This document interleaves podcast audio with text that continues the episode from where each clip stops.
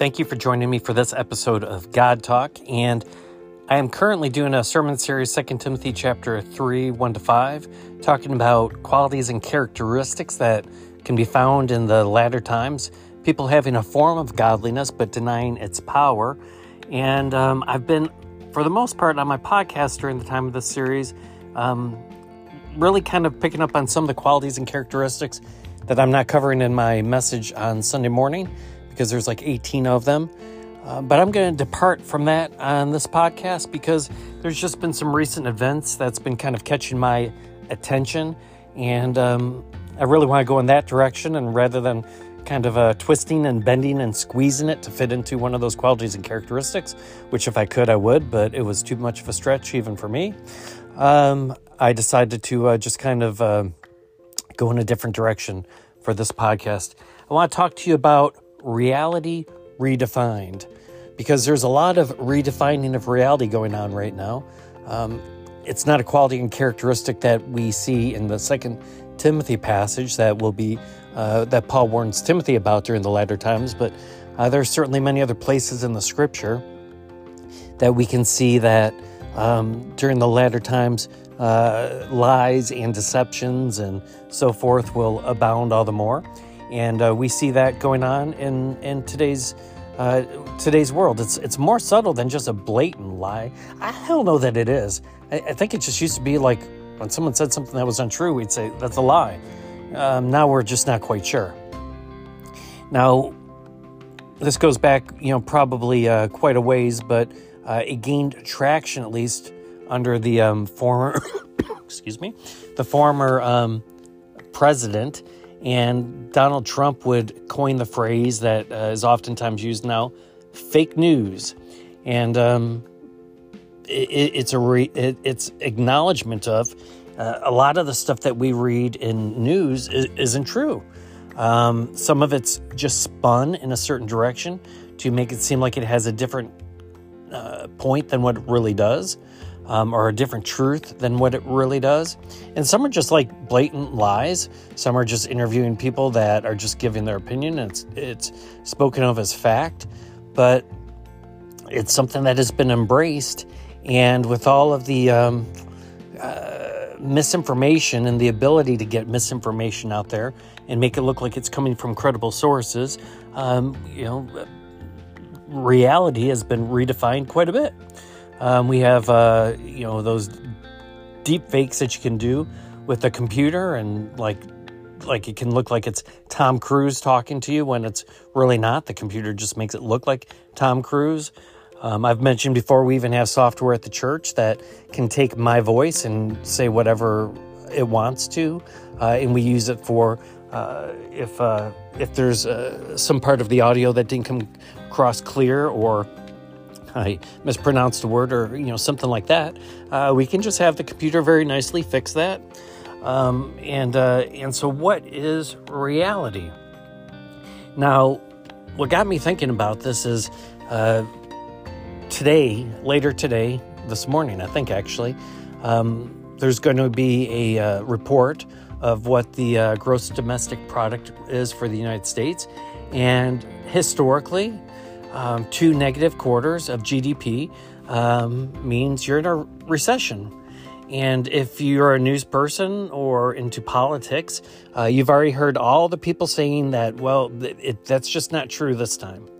This time's different. So every other time, that we've been using this, which is really forever or almost as a country to determine recession, it just doesn't mean that this time. In fact, I read an article yesterday that the White House is saying, not only are we not in a recession, we're not even in a pre-recession. And so all you do is you just redefine the terms. Like, you now make recession defined a different way, and it's okay, we can change the rules. Even though it's always been by that rule, we'll change it, and we're not going to have a problem with it. And if you think about that, that is very, very synonymous. That is a perfect example of what has been going on in the greater culture in which we've redefined reality. Going back, I don't know, about 8 years now, it seems, we redefined the reality of marriage. And rumor has it that Congress, both Republicans and Democrats, because Republicans don't have the courage to stand their ground on certain topics, are going to go ahead and codify same-sex marriages. When the reality is for 2,000 years of human history, that is not reality, that two people of the same sex can get married because you don't procreate that way. But with our technology and knowledge and greater understanding and the takeover of liberalism and Western democracy, we just simply know better now. But it was a redefinition of reality. Now let's take that to COVID. There's a lot of reality that was being redefined with COVID. A lot of changing of the science to fit political purposes. It was going to kill so many people that it never did. Thanks to the good work of Fauci, he saved millions of lives. If Trump had done this and this and that, he could have saved millions of lives, even though we didn't have millions of lives killed in this country. Reality is constantly being redefined. Reality is like what's going on in someone's mind. It's like when I have the person come up to me and say, hey, I got a message from God for you. He doesn't like how you do communion. Well, no, you don't actually have a message of God for me on communion. You don't like how we do communion, or you don't like how loud the music is, or you don't like the type of music, or you don't like what I said in my sermon. So it's not the reality you think it is. You have a thought, and your thought now becomes reality. It is a huge problem in today's world. We see this with the oil shortage. Once again, we're not going into a recession, but these are difficult times. We've come off of COVID, and then we had the invasion of Russia and Ukraine, and that has led to this and that. It has nothing to do with the fact that your president said that he was going to get rid of fossil fuels within 20 years. And, you know, we had energy independence before him, but due to him and the Keystone Pipeline that he cut his first day in office, and all these measures, there's no accountability, there's no responsibility, and people even forget reality as they hear the lies over and over and over again. I think I did a podcast probably about 2 months ago, on how to brainwash a person. Well, you just keep telling them the same mistruths over and over and over, and it soon becomes reality. Now, you know, the Democrats and Biden, they're pro-police. Oh, you are? Because about a year and a half ago, you guys were all about defunding the police until, we have record crime in a lot of our cities around this country. There's a lot of blue states that, things aren't real pretty for them. And the people are starting to revolt, even the more liberal people, because, everyone wants to be able to feel safe in their home and on their streets and in their school and in their country and in their community. So, we've redefined reality on what we stood for a year and a half ago. I heard an article the other day, or read an article, or heard someone talking about it, but this Sesame Street Park racism, and I should have played a clip of it for you, but in I think it's in Philadelphia. There's a Sesame Street Park, and Philadelphia's primarily minority city. And this one lady, because a character did not see her kids, declared there's racism in the park, and just all this nonsense that everything's racism. That's just not reality. Reality is if you want to see racism, you should hear how the fact that white people are constantly being oppressed for simply being white. I've mentioned it before. Doing a mailer, you can do a mailer to all different kinds of racial groups, but you can't to white. That would be racist. It's not when you do it to the other racial groups, but it is to when you do it to white people. All the quotas that go on in hiring for government, for colleges and universities, enrollments of students, it has nothing to do about who's the best for the position. It's it's about racism. Look at who the press secretary is for the White House. Does she look like the best qualified person? I should say, it shouldn't be about looks. Does she sound like she's the best qualified for it? Is she good at what she does? Is she smart? Is she quick on her feet? Is she intelligent? No, that was the white woman before her. But you know what? We're going to put a gay black person in there because, well, that's not racism. We're just trying to send a message. But to have a white person in there is racism. We just have a redefinition of reality all around us. Now, I'm going to say something that a lot of you aren't going to like. But you know what? If you like 80% of my podcasts, then, well, consider yourself lucky, right? It works both ways. And we're still hearing, arguments over who won the last election. It's fine to say fake news, and it's fine to make statements, but when we believe statements, that doesn't necessarily make them to be true. And so I'm just going to say, a 7 million vote difference is significant. But I know we're electoral college, not popular vote. But, if there was one state that, did something really kind of questionable, that'd be one thing.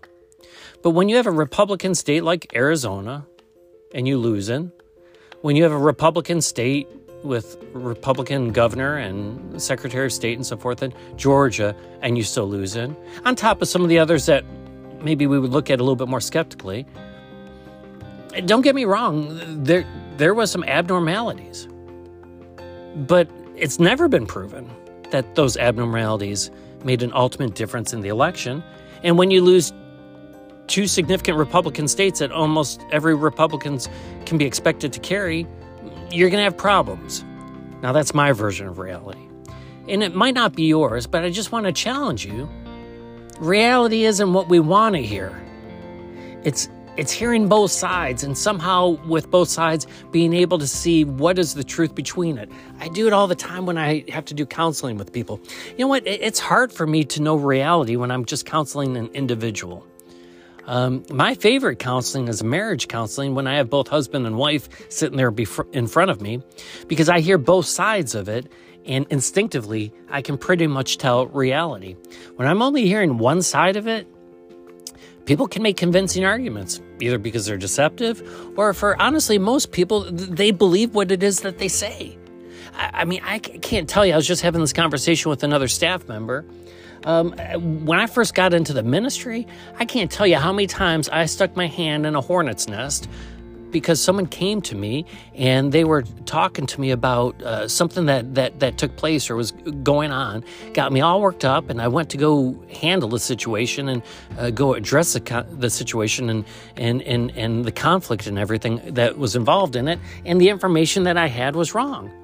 Now, that isn't necessarily that they were intentionally trying to deceive me, but we just see things through our own biases, and we see things through our own lenses, and sometimes those lenses are imperfect, and sometimes they're dirty because of things that have happened in the past and so forth, and our reality becomes skewed. We just don't see it in a correct way. Well, I kind of want to end the podcast talking about a different type of reality that is redefined, and that is our reality of who we are in God. The reality is we're all sinners and we're all broken. The reality is none of us are worthy of eternal life or God's favor or anything good at all. But in fact, God redefined reality for all of us. And he's redefined reality in a way that even though we were dead in our sin, that when God looks at you and I, he doesn't see our failures. He doesn't see our disappointments. He doesn't see all the times that we let him down, that we let our children down, that we let our spouse down, that we let our friends down. He doesn't see all those mistakes that you and I can't seem to forget ourselves. What God sees is Christ, the perfect Lamb of God that goes and takes our place in terms of punishment on the cross. You see, If you go back to the Old Testament, the whole concept of the sacrificial lamb, even before the Exodus and the angel of death coming over Egypt, they killed the lamb, and it was the lamb that paid the price for their sin. It was the lamb that its blood took the place of their blood back then. And so when Jesus was celebrating the Lord's Supper with his disciples, he's celebrating that meal in which they sacrificed a lamb for God to overlook their sin. But he says, now take, eat. This is my body. Jesus becomes the lamb that changes how God sees us. The lamb who bears the fullness of our sin upon himself. And so for all of our brokenness and all of the mistakes that we've made, our reality has been redefined. Redefined through God's Son that went to the cross and died. So that regardless of what our past has been, and regardless of how many times we're going to mess up in the future, we have God's love and we have God's forgiveness. Now, there's a lot of people who try to redefine that reality and try to make church into about prosperity. And a lot of people who deny that what I just told you is even true. But you know what? You've heard both sides. And you know in your heart what reality is true. Don't let the false reality skew you from what is God's true reality. I hope all of you have a wonderful week, and I look forward to talking to you next time. God bless and have a great day.